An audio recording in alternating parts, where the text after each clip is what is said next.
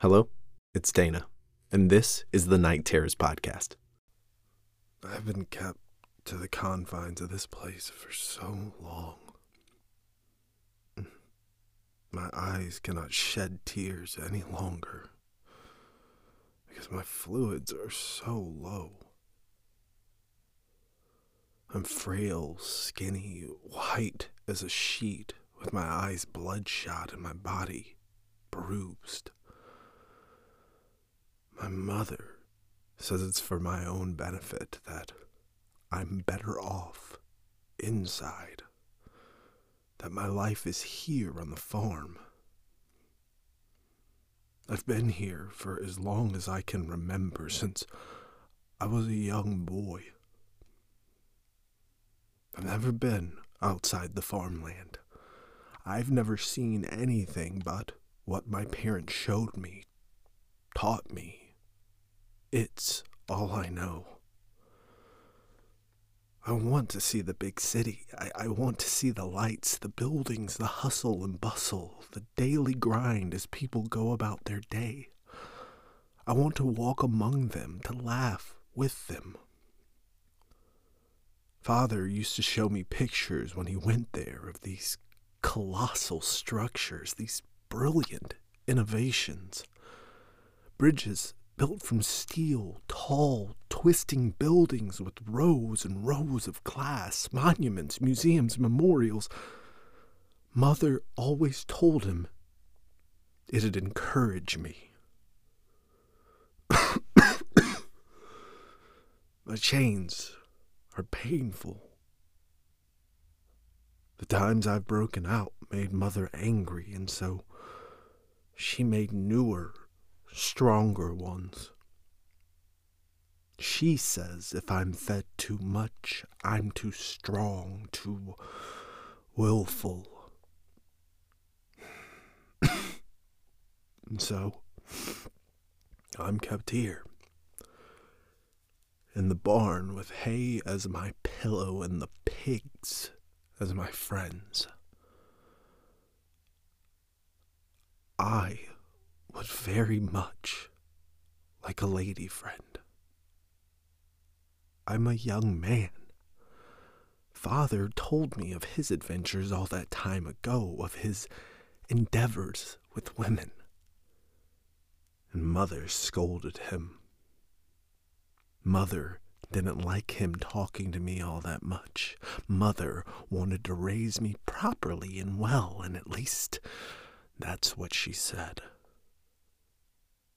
My mother never talks about anything to me other than about my knowledge. I don't know much about why. All I am told is that I can't tell anyone what we talk about sometimes. It's dangerous to people that I'll be locked up or shot, that they won't believe me. I believe, Mother, but I want to see the people. I need them. I, I need to see them. I need those colossal structures. The farm isn't enough.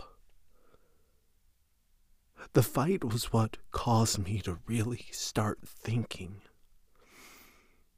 My chains weren't as short when it happened, so I was able to see out of one of the gaps in the barn roof. Mother was shouting, and so was Father. Her face was different than when she shouted at me, though. Her face had contorted into a wicked snarl, with sickly looking beige skin. Her teeth were jagged and bloody, too, protruding from almost every direction and orifice on her face. I remember how much I trembled becoming petrified with fear, hiding away as best I could for what seemed hours. I knew this wasn't normal. The things I was told were one thing, but Father never looked like this. And the people in the photos didn't either.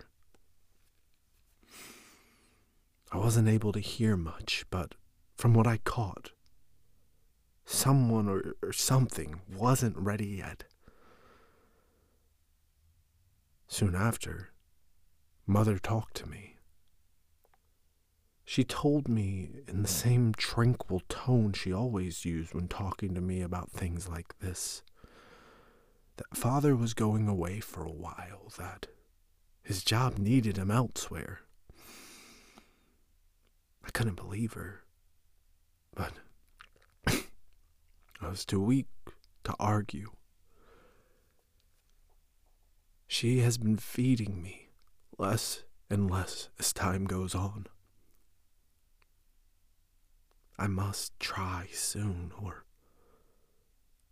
I'll never be able to. As darkness falls, I hear footsteps approaching the barn. My mother appears, smiling her sweet smile, red hair framing her friendly face with a jug of water in her hand. She's also clutching a candle, the flame illuminating her smile.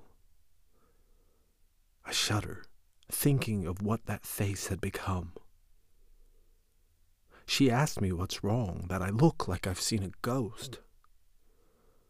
I ignore her, standing up as best I can on my frail legs, trembling softly as the chains around my legs rattle. I feel like a baby animal walking for the first time. She comes closer, eyes full of puzzlement. She asks again, this time with an air of suspicion. It's now or never. My hand grabs her, and with all my might, I wrench the flame and watch as it tumbles down towards the floor, heat licking the hay. My mother grows enraged at my act of defiance, her voice raising. She begins to strike my face over and over, spitting vitriol. I grunt and back away, the assault not unfamiliar, but painful as ever. The pummeling continues. My mother's rage increases. I fall to the floor, begging my mother to stop, to cease. I'm apologizing, groveling. I can no longer keep my eyes shut. And then I see it. The burning, crackling hay fueled fire. It's spreading now, the brilliant display of orange and yellow dancing over the floor, reaching up the wood. The beating suddenly stops. My mother's head darts to where I'm looking. Fury grows as I watch. An icy chill causing me to shiver involuntarily washes over me. I watch as her face begins to shift, contort into that same sickly, twisted, wretched image I'd seen before. Wide, gaping mouth, oily beige skin, black, beady eyes that pierced my resolve. I'm paralyzed. The same trembling beginning. I, I cannot move. I cannot think. She leaps forward, and my senses return as I see the gaping maw rapidly closing the distance between us, threatening to erase me if I don't act now. I choose to dive, using the momentum of the lunge to throw her off balance. She grabs me violently, wrenching me to the side much stronger than I'd anticipated. And I hear a snap as my chains are ripped from their placements. We crash through the barn, both reeling from the impact. I make it to my feet first, a mad rush of adrenaline fueling me. I'm going to make it. I begin to limp away, turning to face the now smoking barn, fully ablaze. She gets to her feet, blood trickling down her face. I then realize that I too am bleeding. Cuts and bruises adorn my body, and I'm sure I've broken a leg. She lets out an ear splitting shriek and starts to advance. It's over. There's no way I can outrun her. I close my eyes, waiting for death. But all I hear is a low rumble. My eyes open again, and I'm in awe. A flaming rafter dislodges itself, tumbling down, striking my mother as it falls. The most inhumane noise comes out of her as she falls, a cross between a bellow and a scream. I watch, grimacing in pain as whatever I call my mother begins to burn, skin bubbling, torso writhing in agony, that putrid skin melting away. I turn and begin to walk away towards the main house, trying to block out the noise. The last thing I hear as I leave the farm with some food and water is my mother's cries for me to stay. It's the dawn of a new day for me,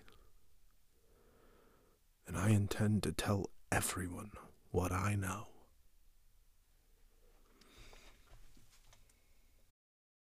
Thank you for listening. All stories are produced with a Creative Commons license or with written permission from the author. These stories are not meant to be reproduced in audio, written, or any other form of media.